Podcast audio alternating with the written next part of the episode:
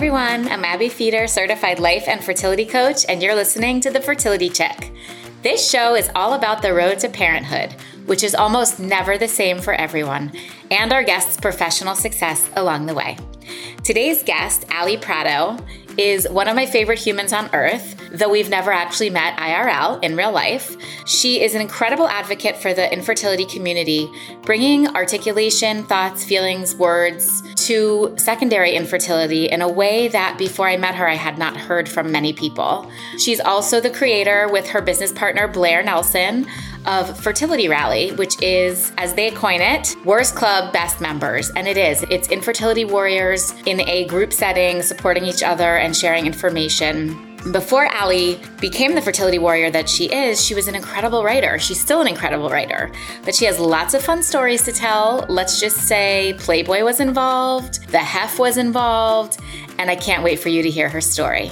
Here's Ali. Welcome to you. I'm so glad you're here. Thank you. I'm so happy to be here. What is going on? Well, you and I share a lot of things in common. We have some Midwestern roots. We've both been through the trenches of infertility. We both have a boy and a girl on the other side. Yes. We both can't believe our children are actually here. Every day. Every day. And I know you've told your story so many times, but for our audience, let us know how you became the host of Infertile AF, amazing infertility mm-hmm. podcast. What led you there? And then we'll go backwards from there. Okay. So I had my daughter when I was on the cusp of turning 35, unassisted, no that word natural always like i don't know hate it. weird, right? But without hate it. good reproductive technology. I had a fairly decent pregnancy with her. I did have placenta previa so that meant that i had to have a scheduled c-section. I didn't really know anything about my fertility or pregnancy. All i knew was a lot of my friends had had kids. You know, we we started a little bit later. My husband and I went to high school together and our high school sweethearts, but dated other people in college. We always have to give that caveat because it sounds so nerdy to say that we were together since we were 16. So had sex Amazing. with other people, basically is what okay. I'm trying to say. Good. but when we got married, we were in our late 20s. And then right before I turned 30, we moved. I worked at Playboy magazine at the time, and we moved from Chicago, where we'd been living most of our lives, to New York. And I got transferred because the magazine was changing its headquarters from Chicago to New York. So we came here and we didn't know anybody. Our friends in Chicago had started having babies kind of right before we moved. And we were like, we can't have babies. We don't have any friends. We don't even know how to take the subway. So that really delayed child, you know, making season for several years. And I do think had we not waited or never moved, I think it would be a totally different story. And I wouldn't even probably know you or be talking about you because the gist of my infertility stuff was age related. So, anyway, I did have my daughter when I was 34, about to turn 35. And then we waited a couple years before we tried again because I hadn't had any issues getting pregnant with her, thankfully. And, you know, around 38, 37 and a half, 38, we were like, well, okay, now we have some friends. We know how to use the subway. The daughter seems to be good. And I actually really, really really, really loved being a mom more than I ever thought I would. I mean, I, I always thought that I would be a mom and I thought I would like it, but I felt like it just opened up this part of me that I never knew existed. And I wanted more kids so, so, so badly. What did you feel like you recognized in yourself that you loved at that time that you didn't know it existed? Just a deeper love than I had ever felt before. Like my daughter was the best thing, hands down, that had ever happened to us. And I just loved everything about being a mom. I wanted to spend every minute with her. I loved all of it. I'm not saying it was all, you know, rainbows and puppy dogs. It was hard, of course, but I just really and I and honestly, I think I felt like I was okay, like kind of good at it, you know, like yeah. for her at least. I was a good mom to her. So I was like, let's do this again. And it was just something I never really knew if I would be good at and that I would like so much. Did you go back to work after you had her or did you mm-hmm. decide to stay home? No, okay. I did. I went back to work. I believe I was freelancing at this point. So I was working, I had a more flexible schedule and I was working from home. Anyway, so we started trying for baby number two and didn't think there would be an issue. And I did get pregnant a few months after we started trying.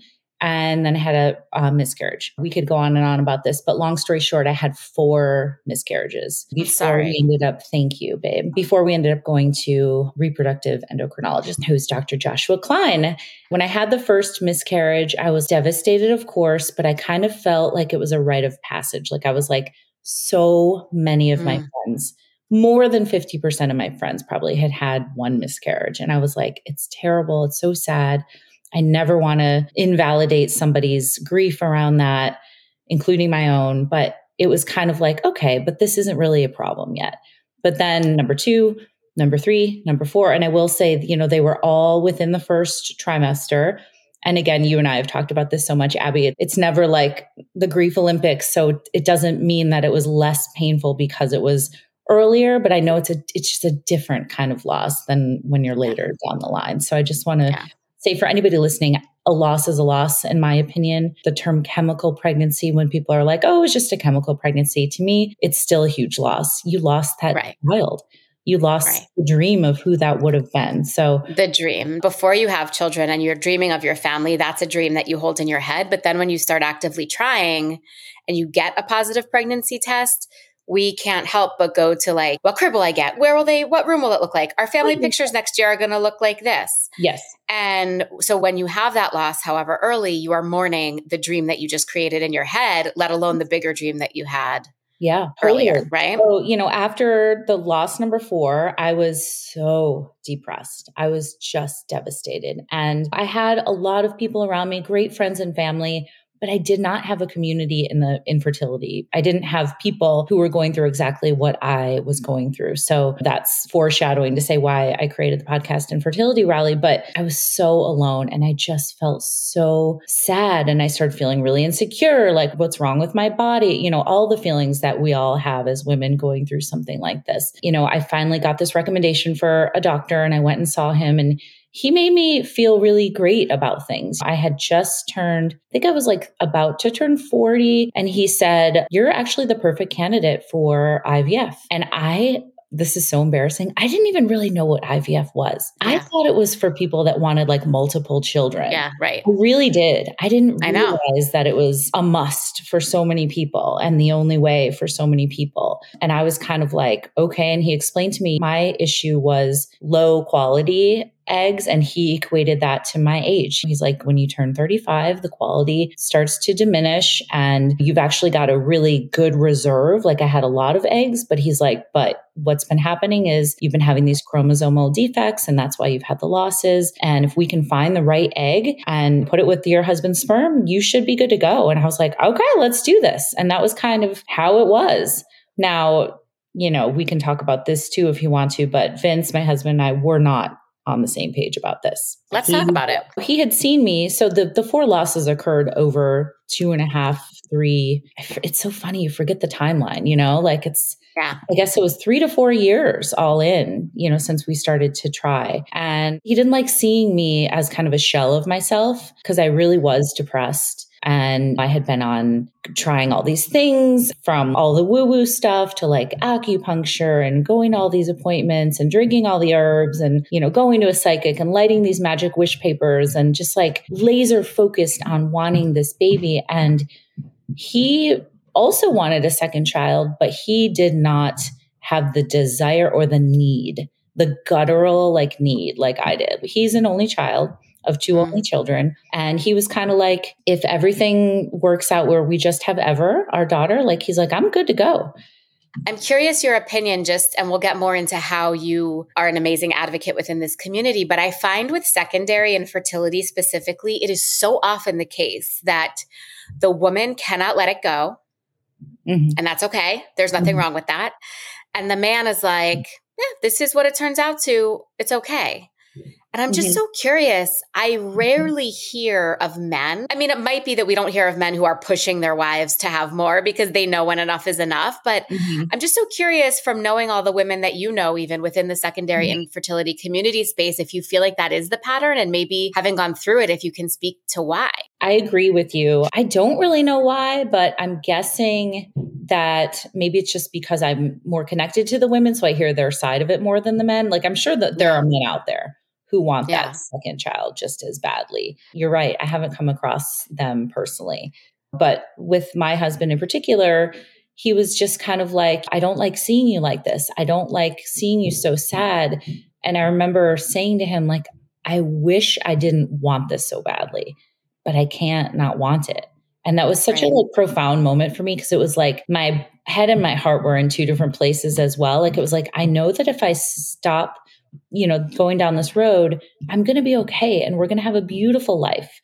But I couldn't do it. And I, and I also was like, I feel like I'm really fucking up my marriage too, actually. Yes. Mm-hmm. But it was like, I couldn't stop. I just didn't want to and I couldn't. And I felt like there was another baby out there that was like, I needed to be that baby's mom. And I think that like when that window isn't fully closed, it's impossible not to want to open it. Mm-hmm. You Yeah. know, you can't let go like that just that little bit of possibility. You know, if somebody had said, This is over for you, like you're done, It's done. it's different than like, well, we might be able to do this and we Right. might be able to do that, right? Yeah. But one of the other big hurdles that I'm totally open, you know, I've talked about this Yeah. a lot, is financial. We didn't Yeah. have any coverage. This was all going to be out of pocket. And frankly, my husband was like, I don't really want to fork out $40,000 or whatever it's going to be with all the meds and, you know, all the things for one round of IVF. You know, like what if it Yeah. doesn't work? And I was like, but what if it does? And that was where, where we kept butting heads, where I was like, I can't believe you're putting a dollar sign on this potential future child. And we just were not seeing eye to eye. We ended up having to borrow money from both of our parents.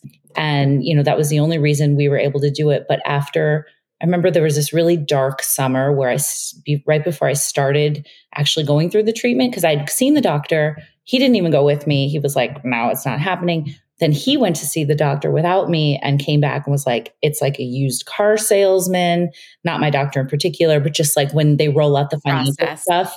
Yeah. They're like, well, if you want to get this tested, you have to do this. And he felt like they just kept adding on things and it didn't seem transparent. And he just felt like it felt icky to him. And I, he's told his side of the story too, actually, on my podcast, Yeah. the 100th episode, which is interesting to hear, you know, what he was going through mentally.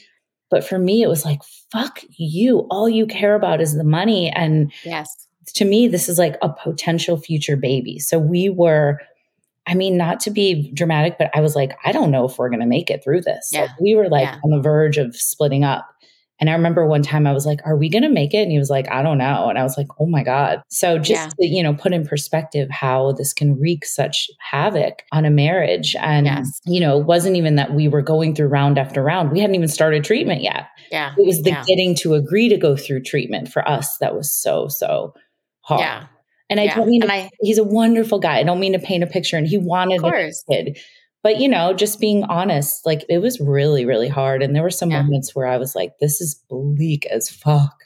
Yeah. So you finally did get on the same page. We did. We mm. finally agreed that we were going to do one round, and that was it. And I was going to therapy as well concurrently because obviously my head was in the gutter and the darkest place ever. So I had a great therapist, and she actually got me to the point where she was saying, if you guys are a family of three, it's going to be okay. And I was kind of ready to embrace that fact. So I was like, okay, if it doesn't work, and we're a family of three, then we are going to be okay. And it's going to be a beautiful life. But that back of my head was kind of like, but Mm. I still really, really want this. I still really want it. So we did end up doing one round of IVF in early 2015 and it worked. Mm. We did the PGT testing. I had five embryos sent off for testing. One came back normal. The other four were abnormal. So we had one shot. It was like literally a Hail Mary. I did my transfer April 1st, 2015, and I did get pregnant with my son, who is now seven. So, Yes. like, such a miracle. And you said before, we still can't believe our kids are here. And I still can't believe it worked, especially Abbe, now knowing people like you Yeah. and all the women in Fertility Rally and Oh, yeah. community at large who the odds of it happening on the first round are are low. Like, I, it, Right. I think it's around 65% of first transfers fail, something like very high. yeah, you're definitely on the Yeah. wrong side of the statistics. Um, yes.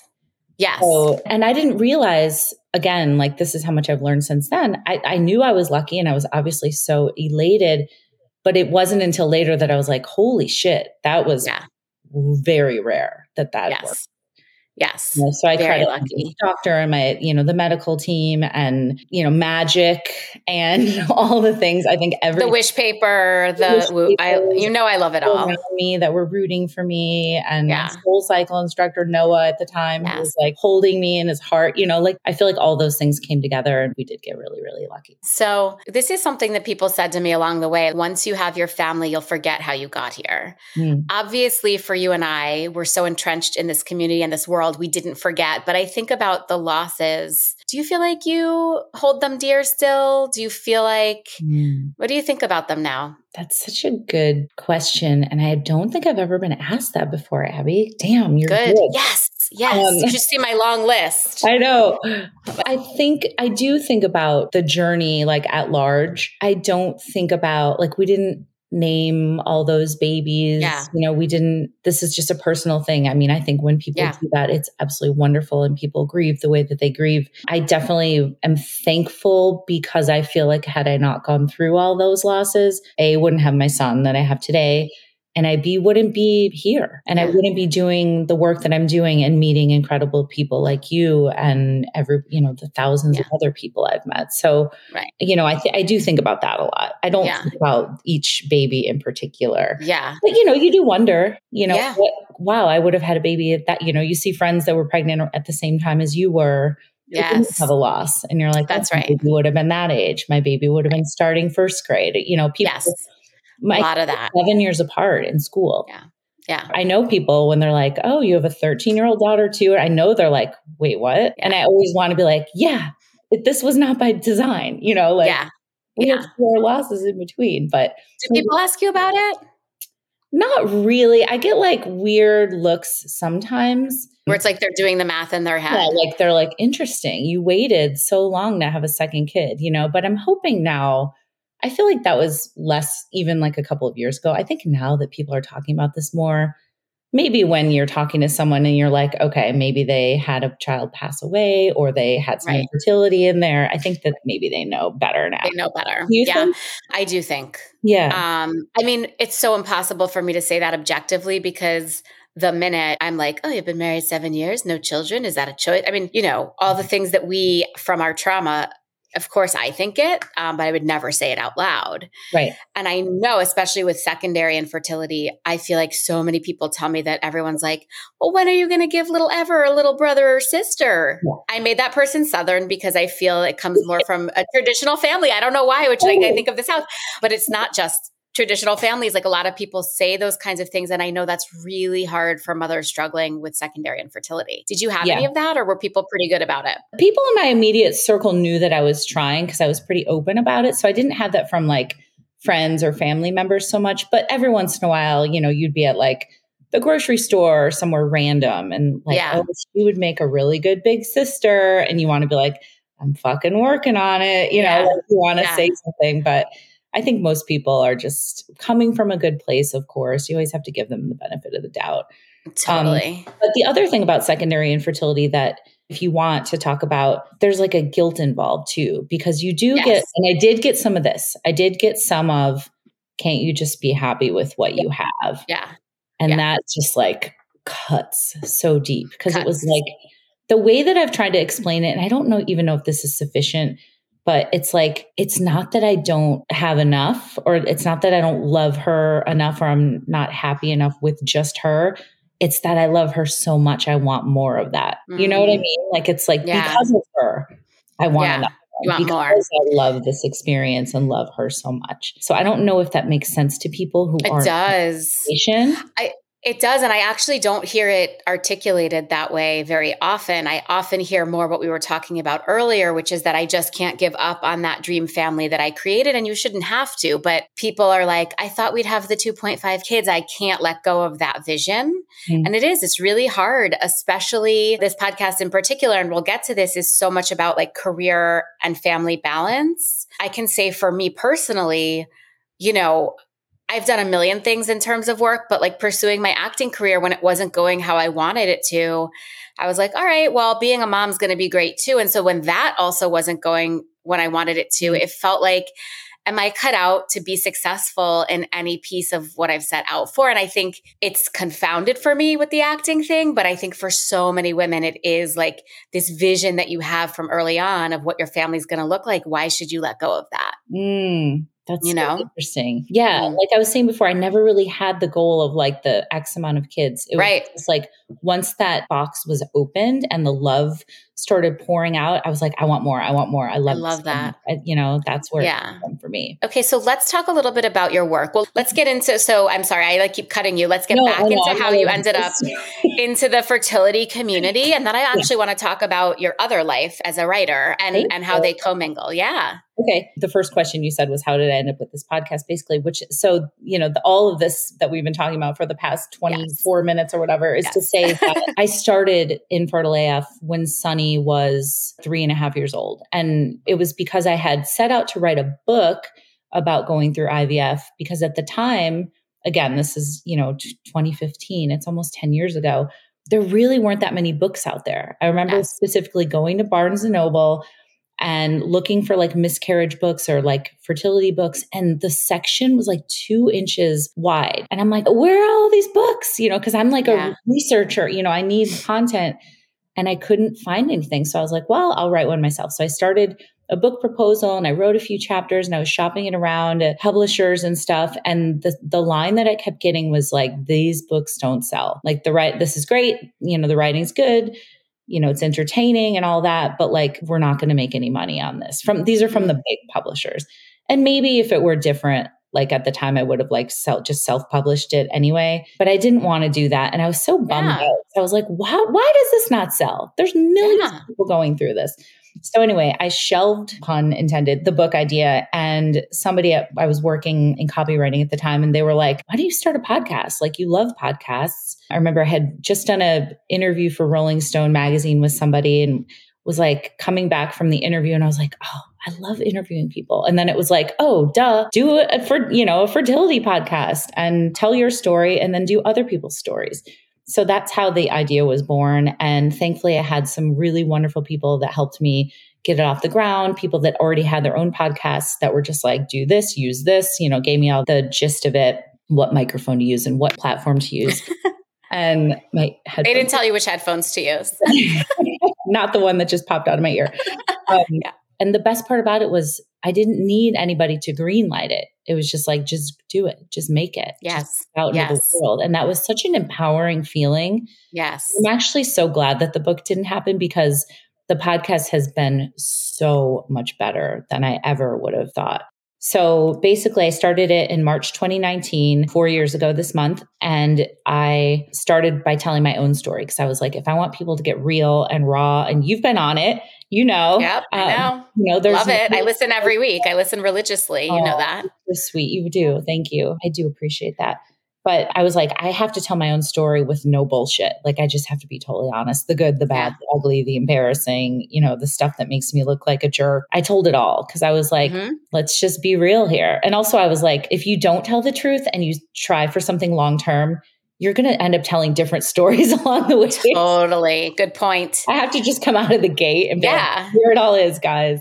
Love totally. So that's what happened. And, you know, I, I started, you know, basically just telling stories of people that went through the, their family building journeys using assisted reproductive technology. So it's not just infertility, it's people that went through adoption or, you know, same sex couples, single parents by choice, all of that fit under the umbrella of the show and it's been great. And i just recorded another episode today and the 215th comes out tomorrow.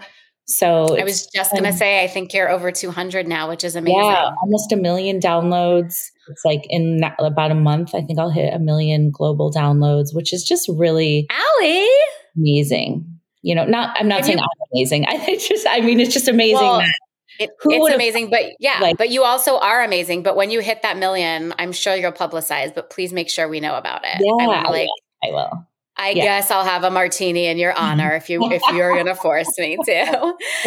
um, go this summer. That's right. That's right. You definitely will. So this is how Infertile AF came about, and then I know Blair found you. That's your mm-hmm your business partner at Fertility Rally. She found you from your podcast, right? She did. She sent me an email because she was she had just had a miscarriage and she had just joined the infertility community and Instagram and all that. She sent me an email to be offered to be on my show and she was my 8th episode and you know, we just really hit it off and we started talking about how this community is so amazing and we should plan an event and you know let's do something so that's how we came up with the name of fertility rally we were going to do like an irl event in brooklyn in October yes. of 2020. October. I remember. We had the venue booked. We were starting to line up our speakers. We were going to do, you know, the whole thing.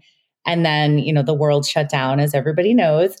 And we had to pivot. So we started doing these online, just Zoom like happy hours. It's like, you know, come join us, talk about what you're going through. If you're going through infertility or going through treatment, have a drink or a mocktail, you know, whatever you want. And that's how it started. You know, we started doing these Zoom calls and they just kind of grew and grew. And we said, God, there's definitely a need for this. So we did those for a couple of months. And then in June of 2020, we launched the Fertility Rally membership, which is what we have today. And it's a community. We've got, you know, various support groups throughout the week. We've got IRL events. We have a whole website full of content. We do, we still do Fertility Rally Live, which is what we ended up changing the name to twice a year. So our next one is in April. And it's just become this really safe space where people can come and meet other people who get it. And, you know, we've got over 500 active members right now, but over since we launched, we probably had like 2,000 people come through the doors you know, people leave because they have babies or they stop pursuing treatment or whatever. Obviously, there's some turnover as with any membership, but everybody who's been a part of it is always going to be part of the Fertility Rally family. And we're just so grateful that we met each other and we've been able to, to start this thing. We have our actually a big support group every Wednesday night. So we have one tonight. oh my gosh, what a day for you. Yeah. You're so, part of it too, Abbe. So thank you for always being a part of it and speaking. Oh my gosh. Things, I, hosting our groups. And, you know, it's people like you that really truly want to help people. And that's why I, I really, truly do. Yeah. And we say this all the time. I wish it had been there when I was going through it. I would have been mm-hmm. like number one member, you know? Totally. That's, yeah, that's yeah. what I always say is this is the place I wish I had when, when I was yeah. through it. Exactly. So, after all of this, where mm-hmm. does your writing fit into life now? Talk to me about sort of what your career goals were when you were 18, sleeping with other people. You and Vinny were on a break. You're having the college mm-hmm. life. Tell me, like, what was that vision and, like, how does it compare? I always wanted to work in magazines. And thankfully, I did get to do that for, you know, about two decades. I started working at Playboy magazine right out of college. I was a journalism major. I wrote them a letter. I wrote Hugh Hefner a letter when I was getting ready to graduate because Playboy was based in Chicago and that's where I was going to right. live. You know, most of the magazines were in New York at that time and still are the ones that are still around. But I wrote him a letter and I had won like this Hugh Hefner magazine scholarship at my school because he went to the same college as me. And I was like, I won your scholarship. Do you guys have interns? And I'll never forget my roommate, Michelle I lived with eight other girls in this big house on campus. And my roommate, like one day we were getting ready to go to the bars or something. And she's like, Hugh Hefner's on the phone for you. And I was like, what? Stop. yes. And this is like email was just starting out. Like we did not have iPhones. We did not have cell phones. This is the 90s, guys. So he called my landline at school and in my house. And oh my I God. It was his assistant, Mary. And I got on the phone. She's like, hello, dear. I've got your letter and he'd love for you to come in for an interview. And I was like, what? oh my God. I love it. So that's how that happened. It's so crazy to think about it now, like that I had the balls to do it and that he got actually got the letter and it didn't get lost in the shuffle, you know, like it's it amazing. Again, like one of those lucky turn of events. But I was supposed to, I did go in interview and I ended up getting hired as an intern. And it was supposed to be a six month internship. And I stayed there for 10 years. Oh my God. Just at Playboy. So at that yeah. point, you were just exclusively to Playboy. Yeah. So I worked for, at Playboy for 10 years and I was their music editor and their college editor and just edited features and wrote some of the Playboy 20 Qs and interviews and all that stuff. So I just fell in love with, you know, and it, it does all come full circle, Abbe, because it's like I always just wanted to tell stories. That's yes. what I ever wanted to do. I wanted to write about people and share stories and people's experiences. And that's basically the same thing I'm doing today, just a totally different subject matter.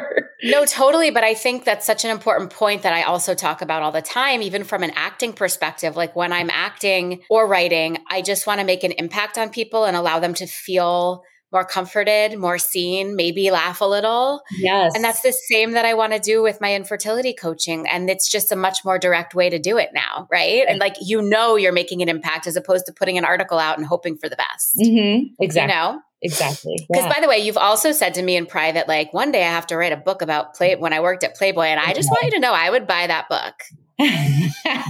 big time. There's big time. So many, so many good stories. Yes. Yeah. When I, I can only imagine. I'll tell you all of them. Okay. So okay. It was, so it was fun. For yeah. 10 years. And then did you go freelance from there? Yeah. So during that time was when we had, tra- I got transferred to New York, which I talked about at the beginning of the show. Um, yeah. So I did end up where all these other magazines were. So after 10 years, I was like, I feel like I've kind, kind of done it all here there's a lot of other opportunities here in New York. So I started looking around for other jobs. And then I worked at a series of other, you know, magazines and then ended up going freelance and just kind of continued writing about mostly like celebrity cover stories for you know magazines like Harper's Bazaar and Vogue and Page Six magazine and Maxim and Rolling Stone and blah blah blah blah blah. So it was it's it was fun. It was really and fun. do you still? I mean, because I think I don't think of you in any other way as like being a complete badass for this community, but I know you do still write. So do a little bit. It, it's definitely yeah. slowed down. Part of it is just because there's not as many outlets anymore. You know, I mean, I was like in the magazine heyday when there was so many magazines and it was so fun and there were so many people out there doing sto- writing stories and stuff. You know, now the like iconic ones have